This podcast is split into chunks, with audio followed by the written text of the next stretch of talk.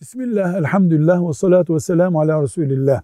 Resulullah sallallahu aleyhi ve sellem şiir asla söylemedi. Yani şiir yazmadı. Şair kimliği yoktur. Ama şiir severdi. Eski şairlerden şiir nakli yapardı. Filan şair şöyle derdi diye. Şairlerden Müslüman olanlara özellikle yani sahabi olan şairlere özel bir alakası var. Adeta onu sağ tarafına oturturdu. Hassan bin Sabit radıyallahu anh şair bir sahabiydi. Bakıyoruz ki cihat meydanlarından çok, sosyal bir olaydan çok şiir kimliğiyle Resulullah sallallahu aleyhi ve sellemin yanı başında bulunmuş oldu senelerce.